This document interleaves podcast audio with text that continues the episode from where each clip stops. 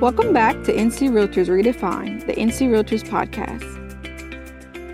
On this episode, Matt Allen, Director of Professional Development at Land of the Sky Association of Realtors, shares a conversation he recently had with NC Realtor and Asheville City Council member Sandra Kilgore. And I chat with NC Realtor Katie Lynham of Raleigh to talk about the challenges of starting a new career in real estate. But first, do you have feedback on a story or topic that you'd like to hear covered on this podcast? Then give NC Realtors Redefine a call at 336 550 4437. When leaving your voicemail, be sure to tell us your name and where you're from. Your comments may be used on a future episode of NC Realtors Redefined.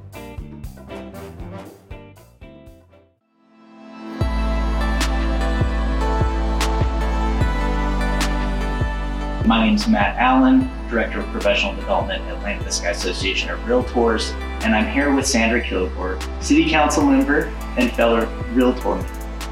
Um, and today, Sandra and I will be discussing, among other things, her feature in the most recent edition of Realtor magazine, as well as her time on City Council thus far and related issues. So, on that topic, Sandra, thank you again. Um, this is your first foray into politics. And I'm wondering what has been the most rewarding aspect thus far and what's been the most challenging. Okay. Well, first of all, Matt, I'd like to thank you uh, so very much for inviting me uh, for this interview. It's, uh, it's a very exciting time for me, and I greatly appreciate all the support that I'm getting in the community as well as from the Board of Realtors. And, uh, and this is really, you know, great for me. I appreciate it. Absolutely. Um, first of all, um, yes, it is my my first foray into politics, and uh, and I must say that um, it's so far it's been very rewarding.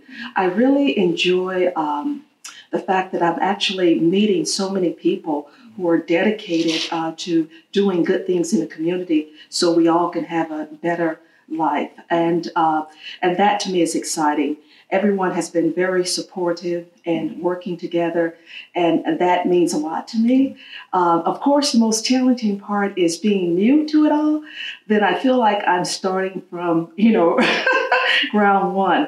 It's like uh, it, the, the, there's so many nuances to to the political arena, and uh, so that's all coming to me. You know, uh, just it's hitting me right and left. You know, I'm constantly in training classes and just learning from the experience. And I think that's the most challenging part.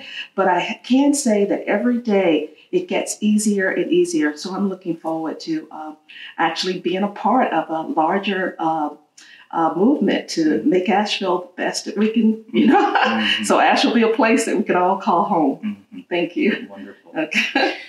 so, what's been the most re- rewarding um, a rewarding is the idea that I feel like I can be um, a positive impact in the community mm-hmm. in bringing about the change, especially in this particular environment that we find ourselves in today. Mm-hmm. You know, there's so much uh, divide and, you know, and things of that nature. And I truly believe that, you know, sometimes people are put in places at a certain time. Mm-hmm. Um, and I believe that, that this is my time to actually give back and help people and so help us come together as a community. Because you know by this being my hometown born and raised here and i had the opportunity to uh, travel the world as a, a flight uh, attendant with the airlines and i learned a lot. And i wanted to sort of come back home and sort of you know be able to share what i learned with my community. And that to me is you know the most rewarding part that i'm looking forward to. Awesome. Awesome. Thank you um, I'd like to pivot a little bit and talk about your recent feature in Realtor Magazine. It was wonderful. A um, couple of different points in there I'd like to ask you about. Uh, so, first, in there you related about witnessing urban renewal as a young girl in the 1960s, and it was just such a striking, sobering account. Um, what do you believe can be done to help undo some of the harm caused by urban renewal and similar practices? Well, of course, you know, uh, with urban renewal, it sort of uh, sort of disrupted the home ownership that the uh, black community had amassed uh, at that particular time. Uh, and and like I said, when I was growing up in the community, and I remember it coming through, I was about 10 years old, and uh, they were taking all, you know, the neighbors' homes and my friends' homes and things like And I remember um, wanting, waiting for them to take ours because I felt that a lot of the uh, people that I grew up with were moving to what you call the housing, but it was new housing. So for me, you know, that was exciting. And I kept asking my father, when are they going to take ours? When are they going to take ours? And he was like, I hope they don't. I hope they don't. But I didn't get it at that time, you know. Um, but it did stop short right uh, before ours, so we did not lose ours to urban renewal. Um, however, um, the the way we could actually probably work to sort of amend or you know repair the damage is finding ways to increase home ownership here in Asheville. And of course, that's a very difficult task with the price. Uh, uh, the, the, the, increase in prices here has made it almost difficult for anyone to own a home. You know, uh, basically, especially people that live in the area who's dependent on the the income or the economy here, because unfortunately, we do not have an economy that actually pays that type, you know, pays the higher incomes that could support some of the prices that we find ourselves in now. Mm-hmm. So that's going to be difficult. Uh, right now, council is working on all kinds of programs to sort of uh, put in programs that could sort of help assist with that.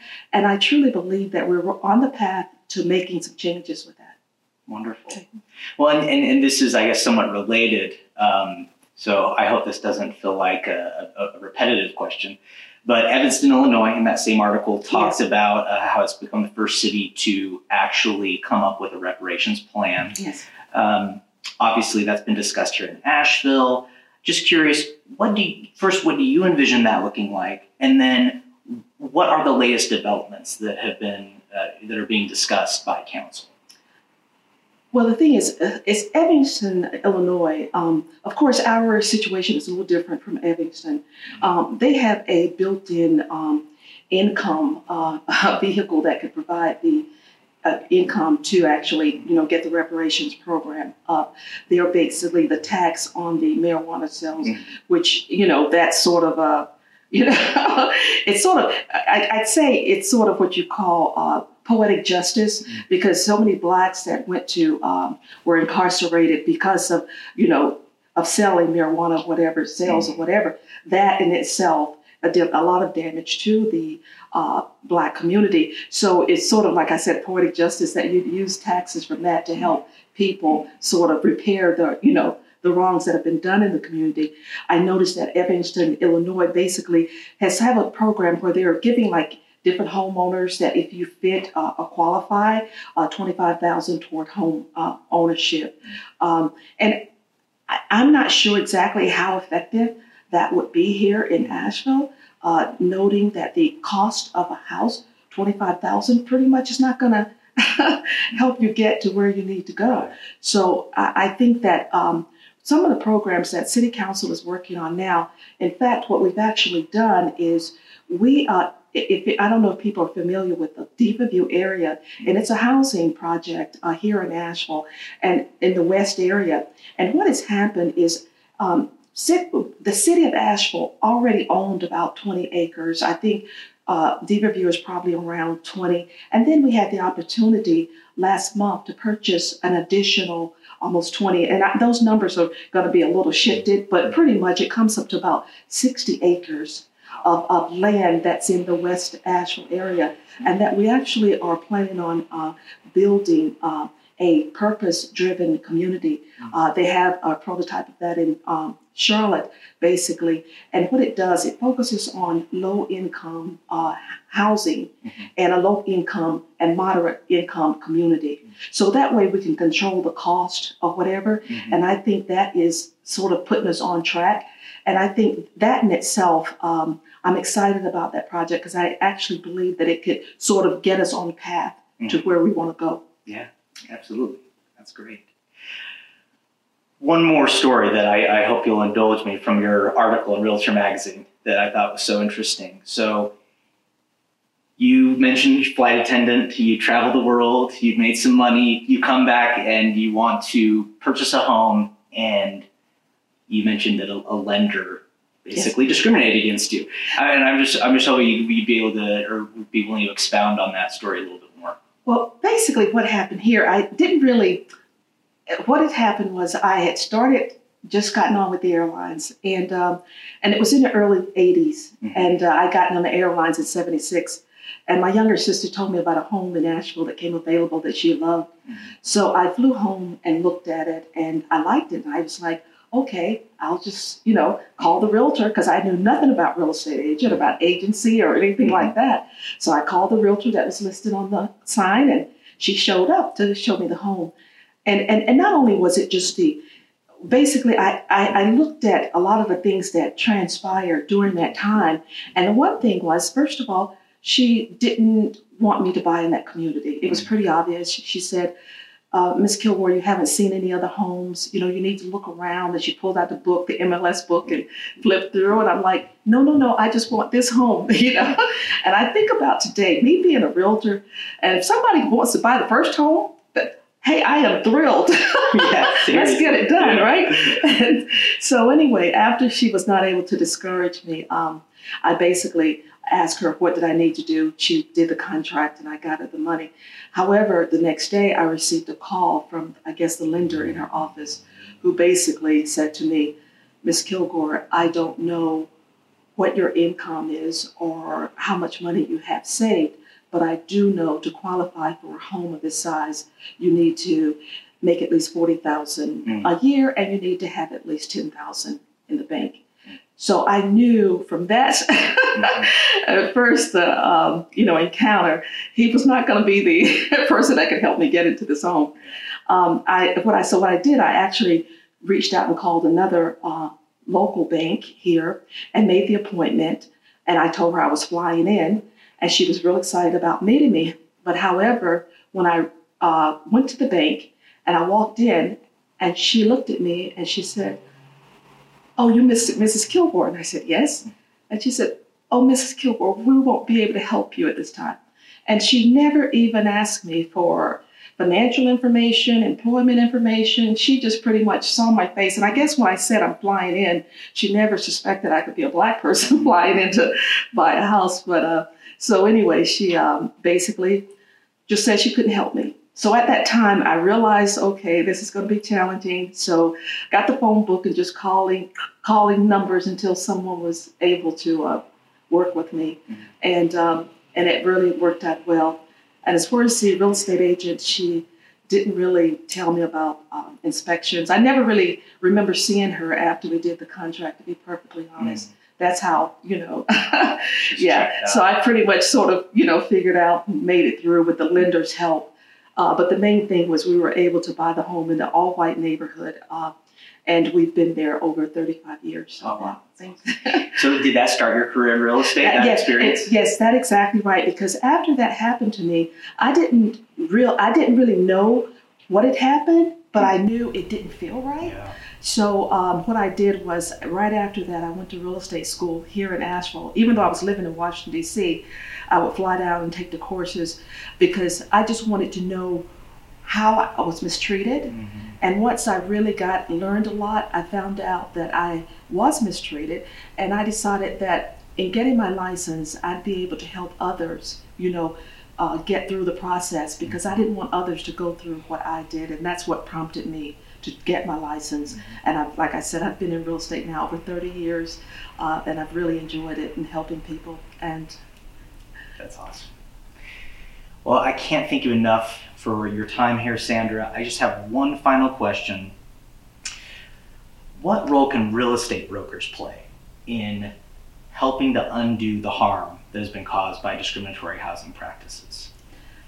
The one thing I can say is this I've noticed that um, a lot of realtors are not really familiar with a lot of the uh, programs that are available to help uh, low income or moderate income people get, get into homes.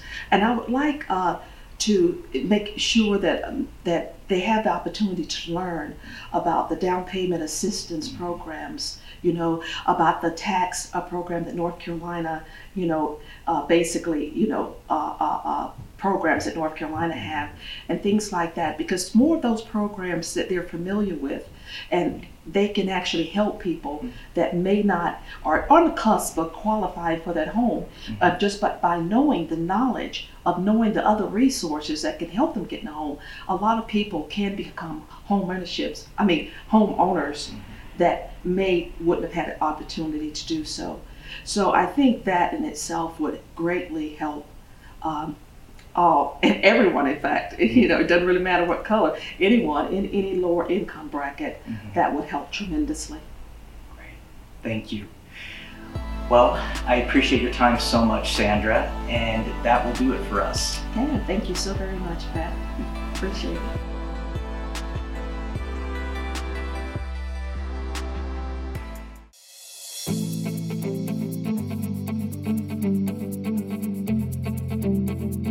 I'm your host, Leah Ross, the content marketing coordinator here at NC Realtors. Um, today I have Katie Lynham with me with Keller Williams Raleigh. Hi, Katie. Welcome to the show. Hey, Leah. Thanks so much for having me. Excited to be here. Hi. So, we're just going to jump down into it. We featured you in our article, New Kids on the Block, in our February issue of 2021. We just wanted to expound on that and learn a little bit more about you outside of the article. So, my first question for you is um, How long have you been a realtor? Where are you from and how did you get into real estate? Yeah, absolutely. So I am with KW Raleigh, Keller Williams Raleigh. I joined in September of 2019, so just over about a year and a half now. And I really had no idea what I wanted to do. I had no idea I was getting into real estate.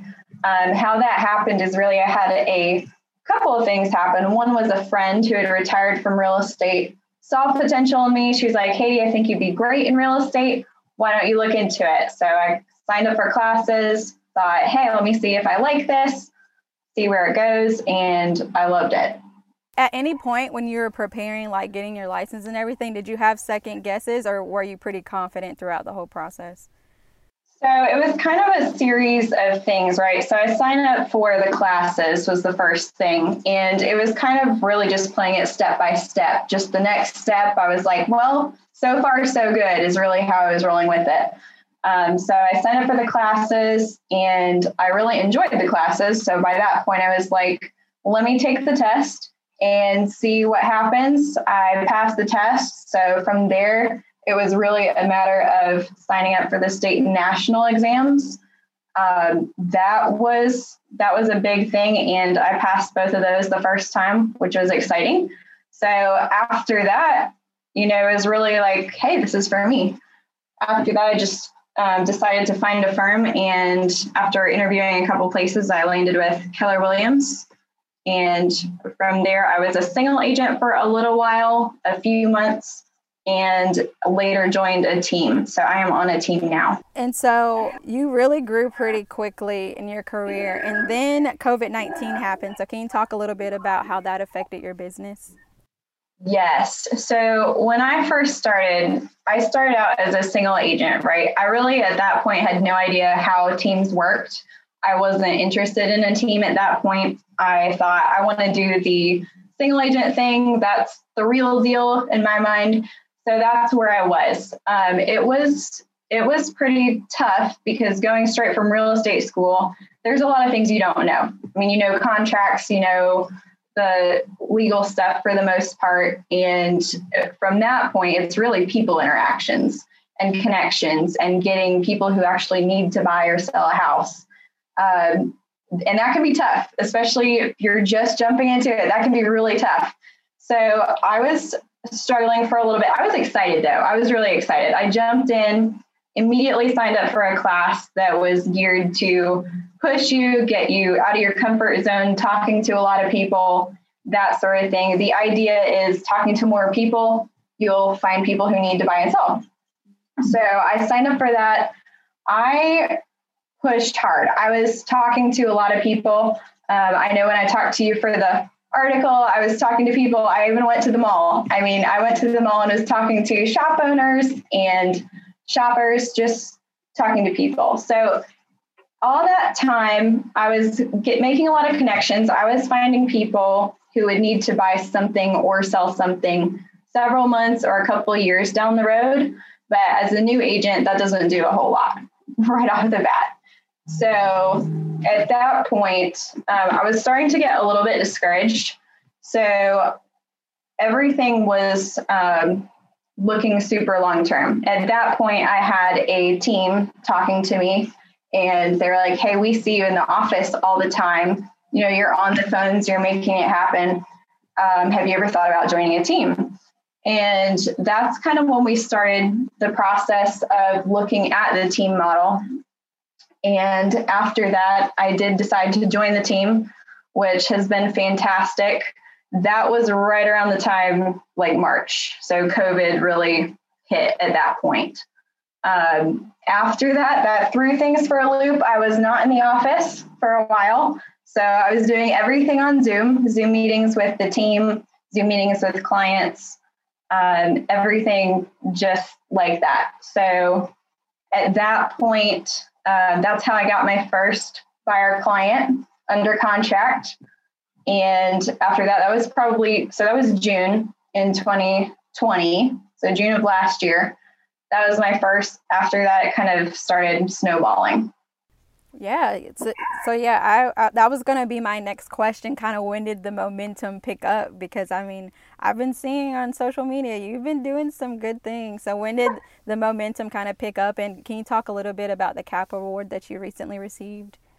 Thank you. Yeah, so I was working really hard at that point. Once I got that first win, for me it was really a mindset thing of getting that first win. It is for a lot of people so I got that first under contract, that closing in June.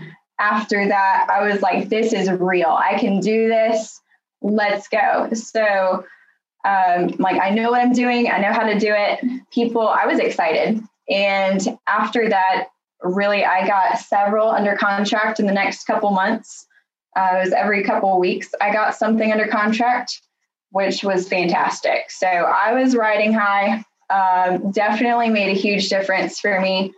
And so it's it's up and down, right? So if you're not prospecting, you have to be consistent with it. So all of that success came because I was really consistent on the front end, really hammering it, talking to people, seeing how I could help. And what happened was I kind of got caught up in servicing those. And so after those closed, it was a little bit lower for a little bit. So I was still making things happen, but it was a little bit slower. And then I picked it back up, had to figure out that rhythm, right? A lot of new agents have to do. Um, since then, though, I have just recently, so the capper, you were talking about that. Um, with Keller Williams, when you join a firm, every firm has their splits. Um, with Keller Williams, the way it works is you split a certain amount to the firm um, from every deal until you hit a certain capping level. Once you hit that capping level, then you get 100% of your commissions. So the first year, I did not hit that level at all. It was definitely a big goal of mine. Um, this year, I hit that really fast um, within, I think, two three months. So I was I was stoked. I was ecstatic. So this will go until October and once October hits, it'll reset. From now till then, I'm making 100% of my commissions. Oh, wow. That's amazing. Congratulations on that. Thank you. So, if you were talking to a new realtor now getting into the industry, what would be your advice to them? Yeah, so it's several things, really. Um, one of the things is just realize you don't have to know everything from the get go that's something I personally kind of felt like I needed to. Um, I want to know everything. I like to be good at what I do. But when you jump into a new industry, nobody knows everything right off the bat. So it's okay to be new, especially if you surround yourself with people in the Realtors Association, just everywhere, you have resources. So just jump into it knowing that the other thing that really I have realized the last several months is we don't create real estate needs. We're here to service needs people already have. So when you jump into real estate, it's not necessarily we're here trying to make a deal happen. Um, it's really we're we're here to help people make decisions, right? People at the end of the day, it can be super intimidating because um, it's an honor to be part of people's biggest financial decision in their whole lives. That's huge. Um, that can be kind of intimidating too, by the same token. But if you step back and think about it, these are people too, and they need info, they need advice. We're here to help them make decisions. So if you can just find out what they need, it's about them. If you can find out what they need and how to make it happen, the deals will follow, the paychecks will follow. Um, and you know, real estate is really a team sport, basically. So if you're teaming up with your clients, your team, if you have one, you win by helping other people win.